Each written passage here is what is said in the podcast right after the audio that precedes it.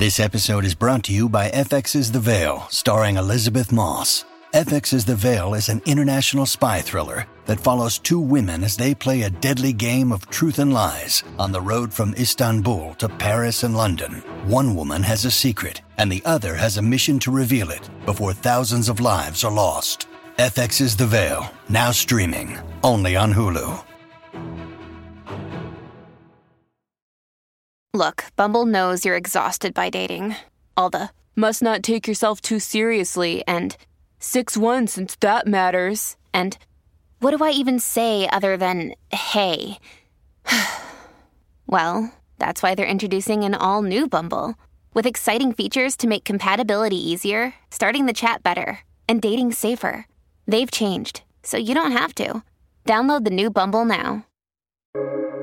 Welcome to the New Books Network.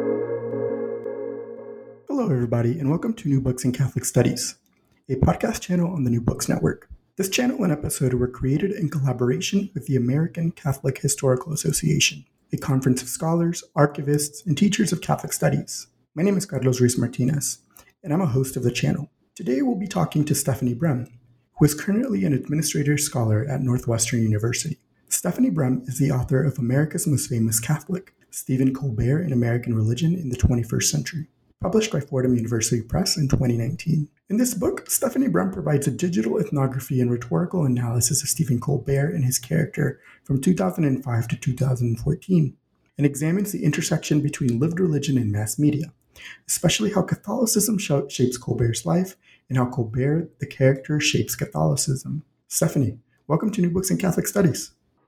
Thank you so much for having me. I'm delighted to be here. Of course. And, and to get us started, um, and, and before we dive into uh, your, your wonderful book, can you begin by telling us a little bit about um, yourself and your background? Definitely. Thank you so much. So, um, when you think when I think about like why am I in religious studies, right?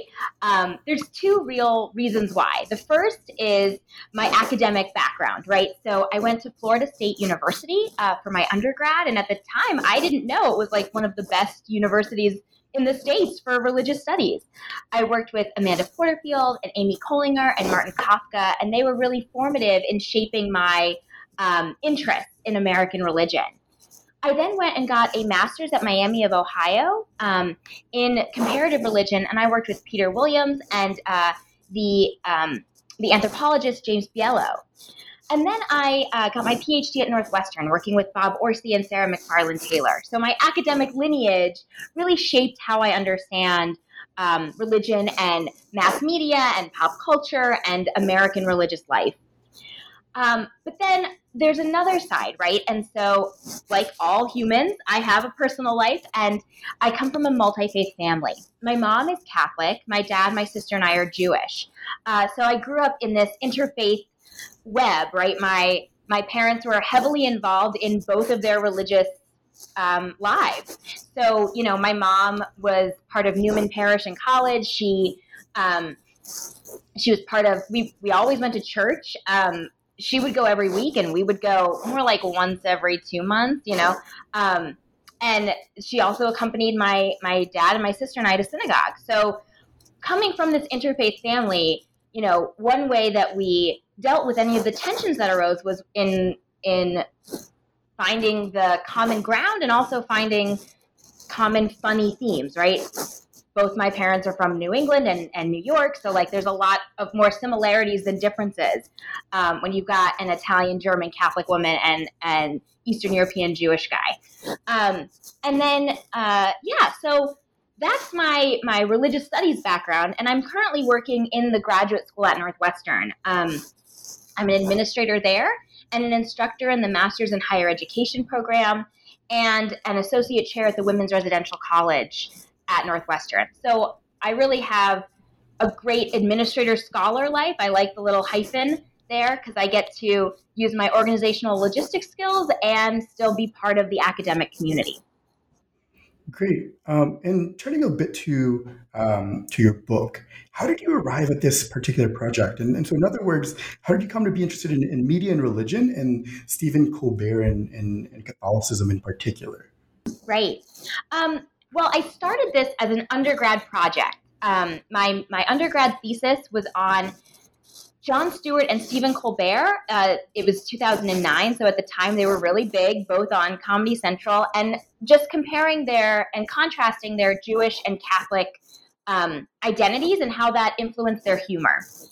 So I went to Amanda Porterfield at Florida State and said, Hi, I want to do an independent study with you on religion and humor. And she's like, I think we have some Mark Twain in the library. And I was like, Mark Twain? Like, are you serious? That's that's as up to date as we've got. So it really sparked my interest. Um, and then when I went and worked with Peter Williams at Miami of Ohio, I got more involved in, in thinking about entertainment writ large, right? What a colleague called the fluff, right? But I really feel that this fluff, the things that popular culture shapes so much of our current existence, and it really deserved to be front and center of how people understand and create their religious identities and also how they contrast themselves with others. Um, it's, it's really, you know, the mediated world is where we live, especially in the digital age, right? Um, it's how we encounter the world around us.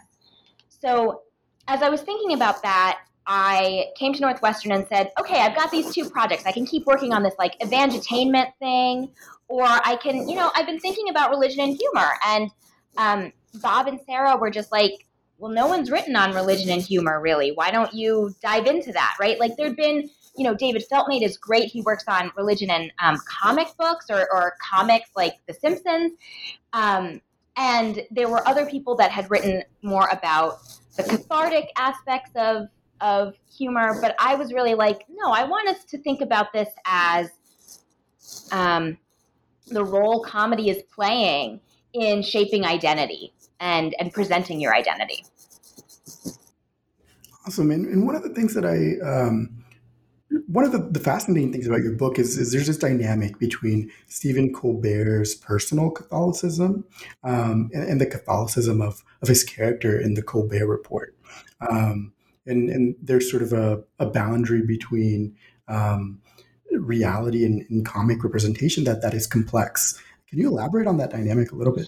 Definitely. Well, you know, I would go in and people would say, Is he really Catholic like in real life? And I was like, But all the world is a stage, it's all performance, right? And so having to parse that out, there was this aspect of doublespeak that the persona really um, allowed Colbert to embrace that. Um, that I think was really important at the time to try and see where the boundaries between at the you know especially politically um, liberal and conservative boundaries and how they were blended or or not as stark as we would think they are, right? Um, and this boundary is, you're right, it is complex. It's also really, really hard to study a person whose main character is also named that person. Hmm. um, I, I, was using scare quotes for a while in my dissertation, and then when I was transitioning to the book, they're like, "Oh my god, we can't do scare, like scare quotes are going to just freak people out." So I came up with the idea of doing all caps but small um, print, as if because Colbert, the character, is really yelling at you all the time, and like all caps is really representative of yelling at you. Um, but it was really hard to find the moments where it would be a different person. So I'd have to be watching for these embodied actions, right? Like, how do I know if he's really laughing or if the character is laughing? How do I know? And, you know, at some point I can't. I can only make assumptions based on hours of watching this man, right? Um, but that's where the performance aspect comes in and, and the assumption that if he is being perceived by others, there is some way of performance. And so it's just deciphering when he's putting on a one type of performance or another. Great. And and so Colbert is a, you know, according to himself, America's most famous Catholic, but he's also a part of a long lineage of influential Catholic public figures in, in American mass media. Um, you know, I think uh, Fulton Sheen, for example.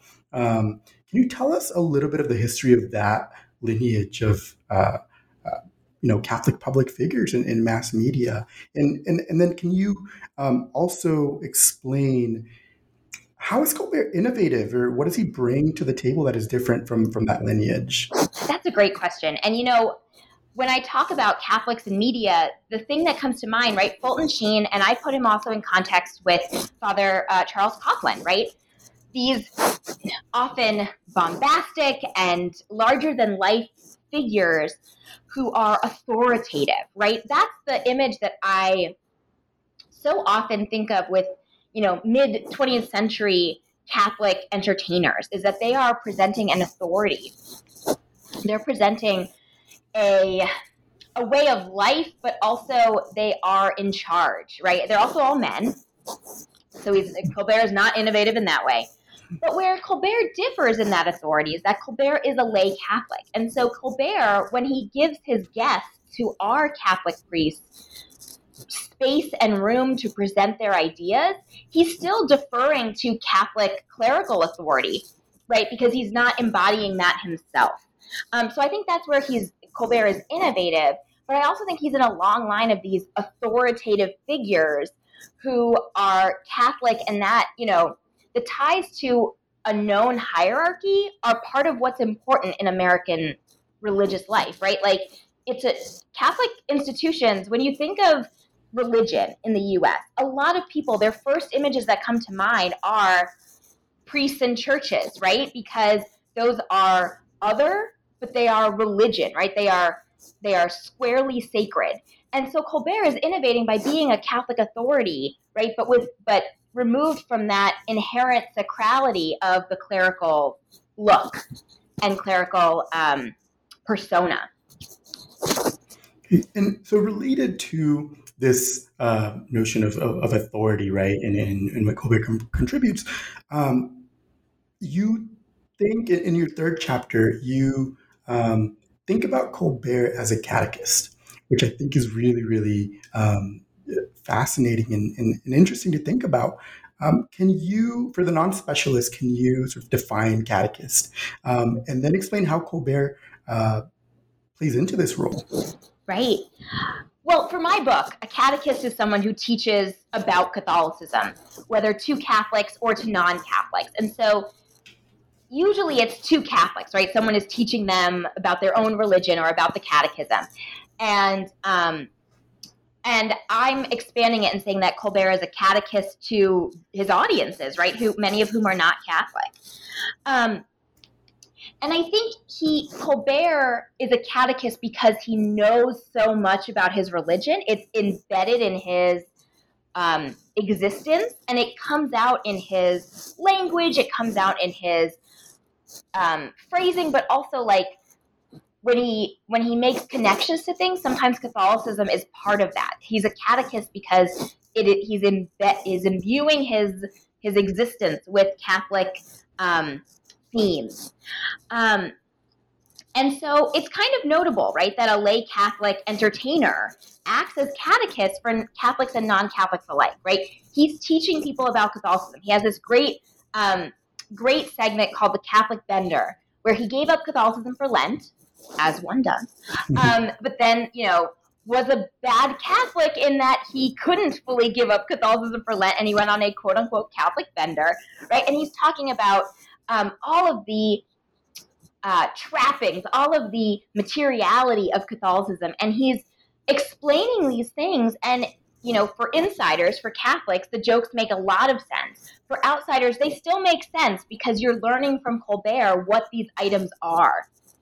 Um, and I think that even though his version of Catholicism and his version of the Catechist is not the official or authorized Catholicism, his status as this self identified Catholic and this media catechist really shows that he has the type of authority that allows him to mock aspects of Catholicism in a familial, like teasing way because he's part of the fold, right? He's not saying, You, you Catholics, I am mocking you. He's saying, We, we Catholics, I am mocking us. Thank you. Now I want to step back and think about religion and comedy more broadly for a bit. So, uh, in, in, chapter four, uh, you mentioned that, that scholars and popular audiences don't often uh, think about religious how religious identity intersects with uh, comedy and, and, and, humor. And you mentioned that earlier um, in our conversation, right? That when you were uh, bringing up to your uh, mentors at, different academic levels, there's a lot written. Um, and when we do see see religion and uh, comedy and, and, and, humor being treated, it, it's usually Judaism as a stand-in, right, for religion more broadly. Um, and so I'm, I'm curious as to what you learned about uh, humor and Catholicism throughout the course of your research and writing. Yeah, that's a great question, right? Because, um, you know, I didn't want, when people said, when I told people I was studying religion and comedy, Judaism came up, and I'm Jewish, right? So the expectation was, oh, I'm studying, you know, myself. And that's just not how I wanted to embrace this understanding, right? I wanted to look at the people we don't think of as religious comedians. And I learned that white male Catholics really base their identity in their comedy as much as others do, as much as Jewish comics and black comics, um, Latino comics. Um, those these identity politics, right? We just don't. It's part of this white supremacy, right? We don't see it as them basing it in their white Catholic identity, but in reality, they are. Um, I didn't fully have a language for this in my book that I, you know, of course, with all books, you wish you could go back and rewrite whole chapters. But I really think that, like, the white male Catholicism of George Carlin and Stephen Colbert and Jim Gaffigan, right? It's it's particular in that they are using their Catholicism as either a way to distance themselves like show their identity as different than it was in the past or embrace aspects of their identity but it's it's really interesting that like they're railing against the man the hierarchy but the man is also themselves too right? So it's a way for them to try and um, and be in every person right? And their their catholic comedy right it didn't matter that they were catholic in the 60s 70s to now right? Um, because catholicism was so heavily embedded already in the white american experience um, that it wasn't seen as other in the same way that judaism uh, was and potentially still is that african american comedy is that latinx comedy is right the white male Catholicism has become the norm, right? The, for late night hosts, when I was writing this, you know, including Larry Wilmore, right, a black Catholic, there were, I think, seven out of the nine late night hosts were Catholic or had grown up Catholic, right? Like Supreme Court. All of a sudden, everybody's Catholic on it. so I'm thinking, you say, so you use the term uh, Colbert Catholicism, right? Also in your book. Um, what is Colbert Catholicism and, and how does this um, this idea of Colbert Catholicism should push our, our understanding of Catholicism in, in the United States or maybe even globally, right? Catholicism is a sort of global uh, a, a church, right? And in some ways, this is um, uh, an American Catholic story, but maybe there's a way to, to um, think about it globally as well. Yeah, I wish there were, I wish that I had been able to spend more time thinking globally about it, right? But you know, American religious history being what it is, we we seem to place ourselves within often the continental United States. Um, you know, from 1620s to now. Uh, and so when I define Colbert Catholicism, I put Colbert's theological musings in context with his humor, right? So Colbert Catholicism is both an act of using humor to discuss um, joy, sorrow, pain, all of the aspects, you know, what, what one could call religious sentiments. And also, it's a type of Catholicism that sees humor as beneficial to one's faith. So that, if I had to like summarize what I describe as Colbert's Catholicism, that's it, right? Humor is integral to how he understands his religion he articulates and embodies and performs his lay religiosity, right, by cho- taking and choosing parts of Catholicism, right? He's not, Catholicism is not one thing. It has never been, regardless of, you know, there's institutional, there's lay, there's everything in between.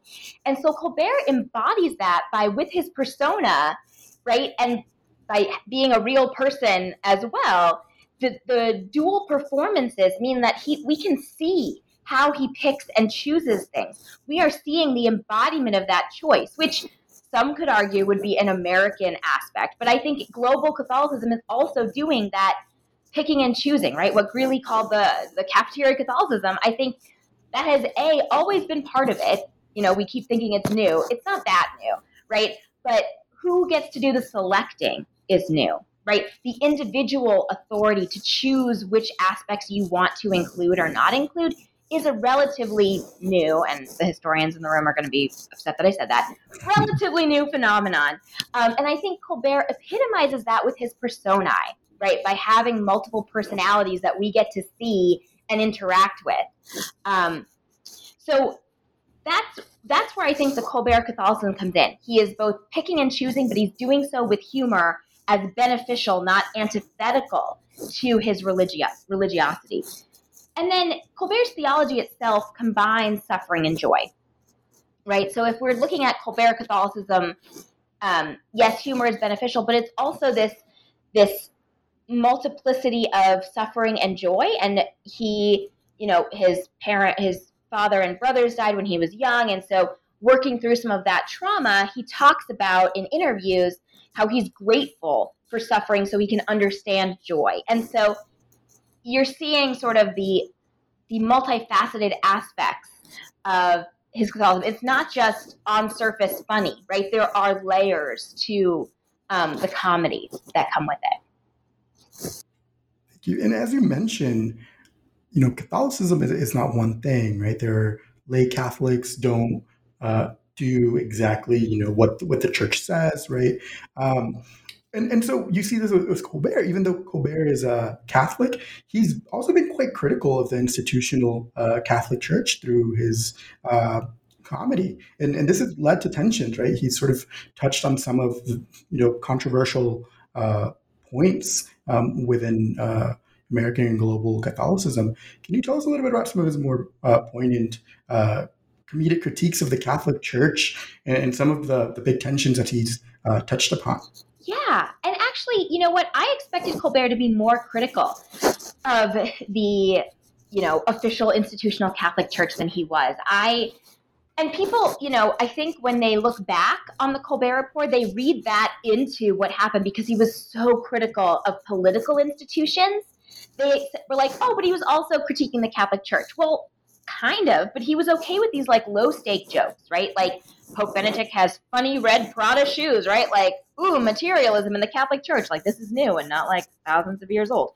Mm-hmm. Um, but where I found it most interesting were the clerical sex abuse scandals, right? Because only he only had one major segment on the Colbert Report devoted to the sexual abuse scandal, right? Whereas gay marriage, for example, had like 50 separate segments.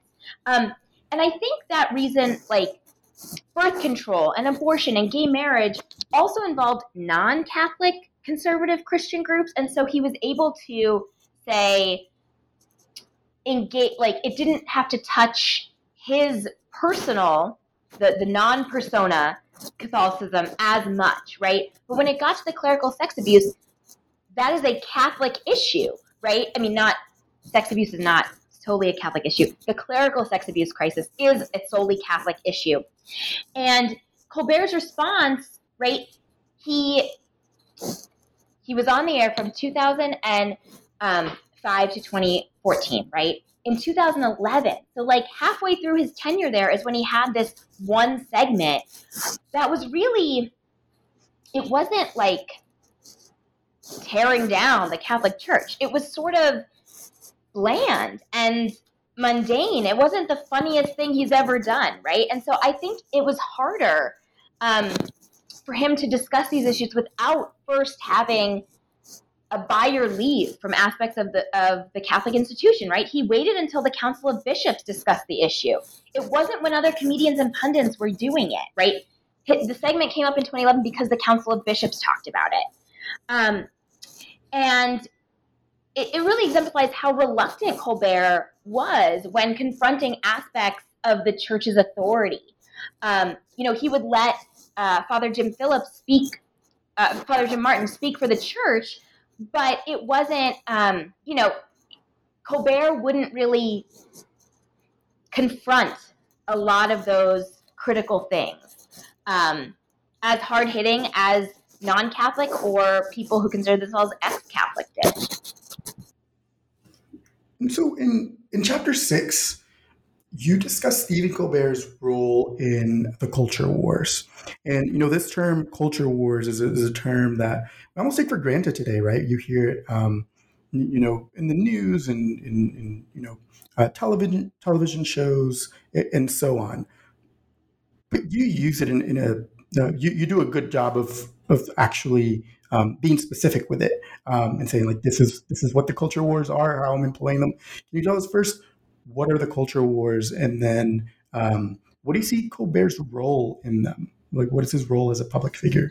Yeah, I mean, so it's really the culture wars has been taken, and you know, scholarship wants to erase these binaries of left and right and liberal conservative in the culture wars. But the mythic quality of this, you know, conservative right and progressive left um, and liberal left are really important. Like the mythic quality remains, whether or not it's quote unquote true, right? That's the image that is mediated to all of us either through the media or through our understanding and our the, the boundaries we're creating around ourselves uh, in the U.S., both politically and culturally.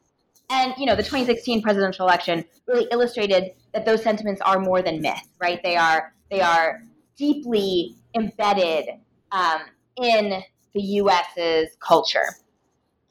Um, and so the culture wars is like this stereotype that I that I've embraced, right? Because it's a stereotype that Colbert embraces, and he embraces it because he is mimicking, you know, people like Bill O'Reilly um, on Fox News, who proliferated these culture wars. Um, and so when I think about what the culture wars are, yes, there's a lot of scholarship and academic work that's saying it they are more than meets the eye, but the stereotypes remain and their husks are fodder comedically for Colbert at the time to like dig in and personify um, as a way of doublespeak and to say like I'm mocking it because it exists in the world right now. Um, and so, yeah, I think Stephen Colbert's role in it has been in part to, I think he desensitized a lot of those who watched his show into thinking that anyone who made similarly bombastic, hyperbolic um, assertions is funny and not to be taken seriously. And I think that desensitized us in a lot of ways to what we've had in the past eight, nine years, right? Um, this, these um, authoritarian leaders um, who who play into the culture wars and really bump up the stereotypes into these monoliths that can't be broken down, even though we know that these are not, that not everyone fits these molds. But because Colbert was able to parody the mold, it became even more entrenched in society. Now, I'm not saying Colbert is totally responsible for Trump, but a little, a little. I have a, a, bit of a bonus question uh, for you, um, and it's about your method. Um, so I would say that it's it's you can push back on this, but it would be fair to say that this is you know combines uh, rhetorical analysis and, and, digital media ethnography. Um, and I want to talk about that digital media ethnography.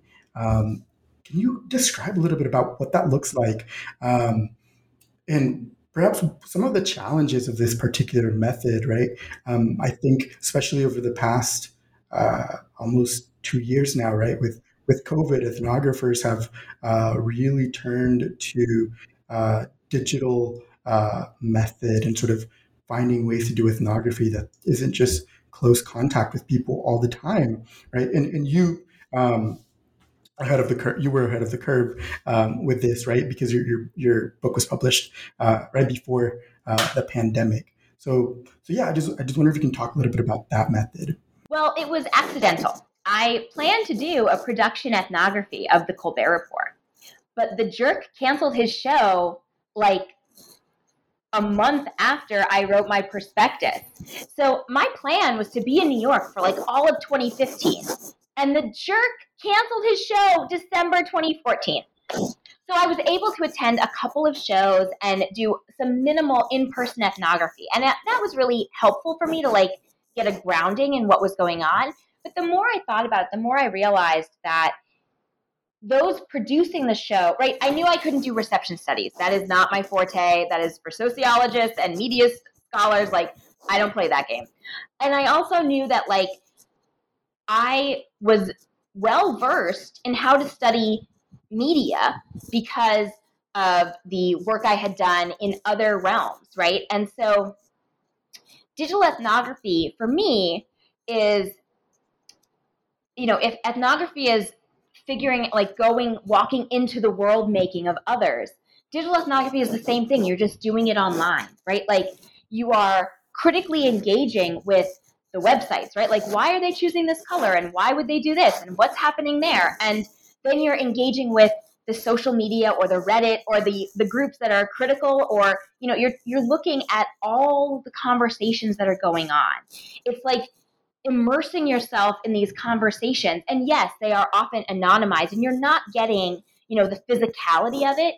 I wouldn't say you do material studies in a digital context, right? That that might be really hard. But for doing things where you're asking people what they think and what they feel, it's actually a really great way to engage with people, right? Because people are living their lives in digital context and they're often, when anonymous, more open to saying things. Um, so I found when I was studying um, the hashtag cancel Colbert thing that happened in, in mid 2014, you know, right at the end of his show, it was about, um, it, it was an offensive tweet about Asian Americans, but it was taken out of context, and there was like a whole hashtag cancel Colbert thing, and that was really interesting to to dive into that that um, conflict in a digital realm right? I don't have to i didn't feel endangered going in there right? Because i'm i'm also anonymous. I'm also able to um, protect what's going on. And there are many others who do it much better than i do i am much more of a rhetorical analysis scholar who is using digital ethnography methods to gain access um, but i wouldn't necessarily call myself solely a digital ethnographer um, because you know i'm I'm not just studying digital spaces, I'm also studying journalistic spaces, which are much more produced, right? So I, I'm I'm thinking about that production. But for scholars who are, you know, the pandemic has really shown how much there can be done in these digital spaces and how connected we are globally through the internet and these amazing technologies. Um, I don't think it reduces anything religiously. I think we've seen by the number of Zoom masses, right, and the number of online services that religion is happening. And even when we're separated, right, it doesn't mean that it's any less important to look at. Absolutely. And I uh, thank you for, for talking to us about your book. And I have one uh, final question. Are there any uh, projects that you are working on now did any lingering questions remain from uh, you know America's most famous, famous Catholic that you're pursuing now, or or maybe you know have you taken on a new direction in your research interests? Well, um, and this is open for anybody who wants to study it. Please take this idea and run with it. You know, I wish that I had had more time to spend on Colbert's interactions with other religions. Like he had this atone phone where a famous Jew would have to call him on Yom Kippur to ask forgiveness from Colbert, right? Like oh man, I wish I had had space and time to, to really dive into that. And, you know, now with Anthea Butler's work and, you know, uh, Kristin Kobes Du Mez's work, I wish I had been able to think more with the white supremacy narratives that are coming to light. I think Colbert would have played into that in ways that I wasn't able to articulate at the time. Um, but research is not a huge part of my career right now. Um, it's uh, I'm I'm an administrator, I'm an instructor, and I am a mentor, um, and so I I get to do the parts I really like. I actually am not, you know, this might be verboten, but I, I got into this for teaching, not as much for research, um, and so uh, my my although at the moment, um, my friend Maya Reese, who was a colleague of mine at Miami and Northwestern, we're thinking about Goop, um, uh, Gwyneth Paltrow's company, and wellness culture in American religious history and cultural context. Right now, um, I enjoy co-writing um, with her and with others. Like I enjoy that facilitating research kind of um, engagement. So that's that's where my head's at right now.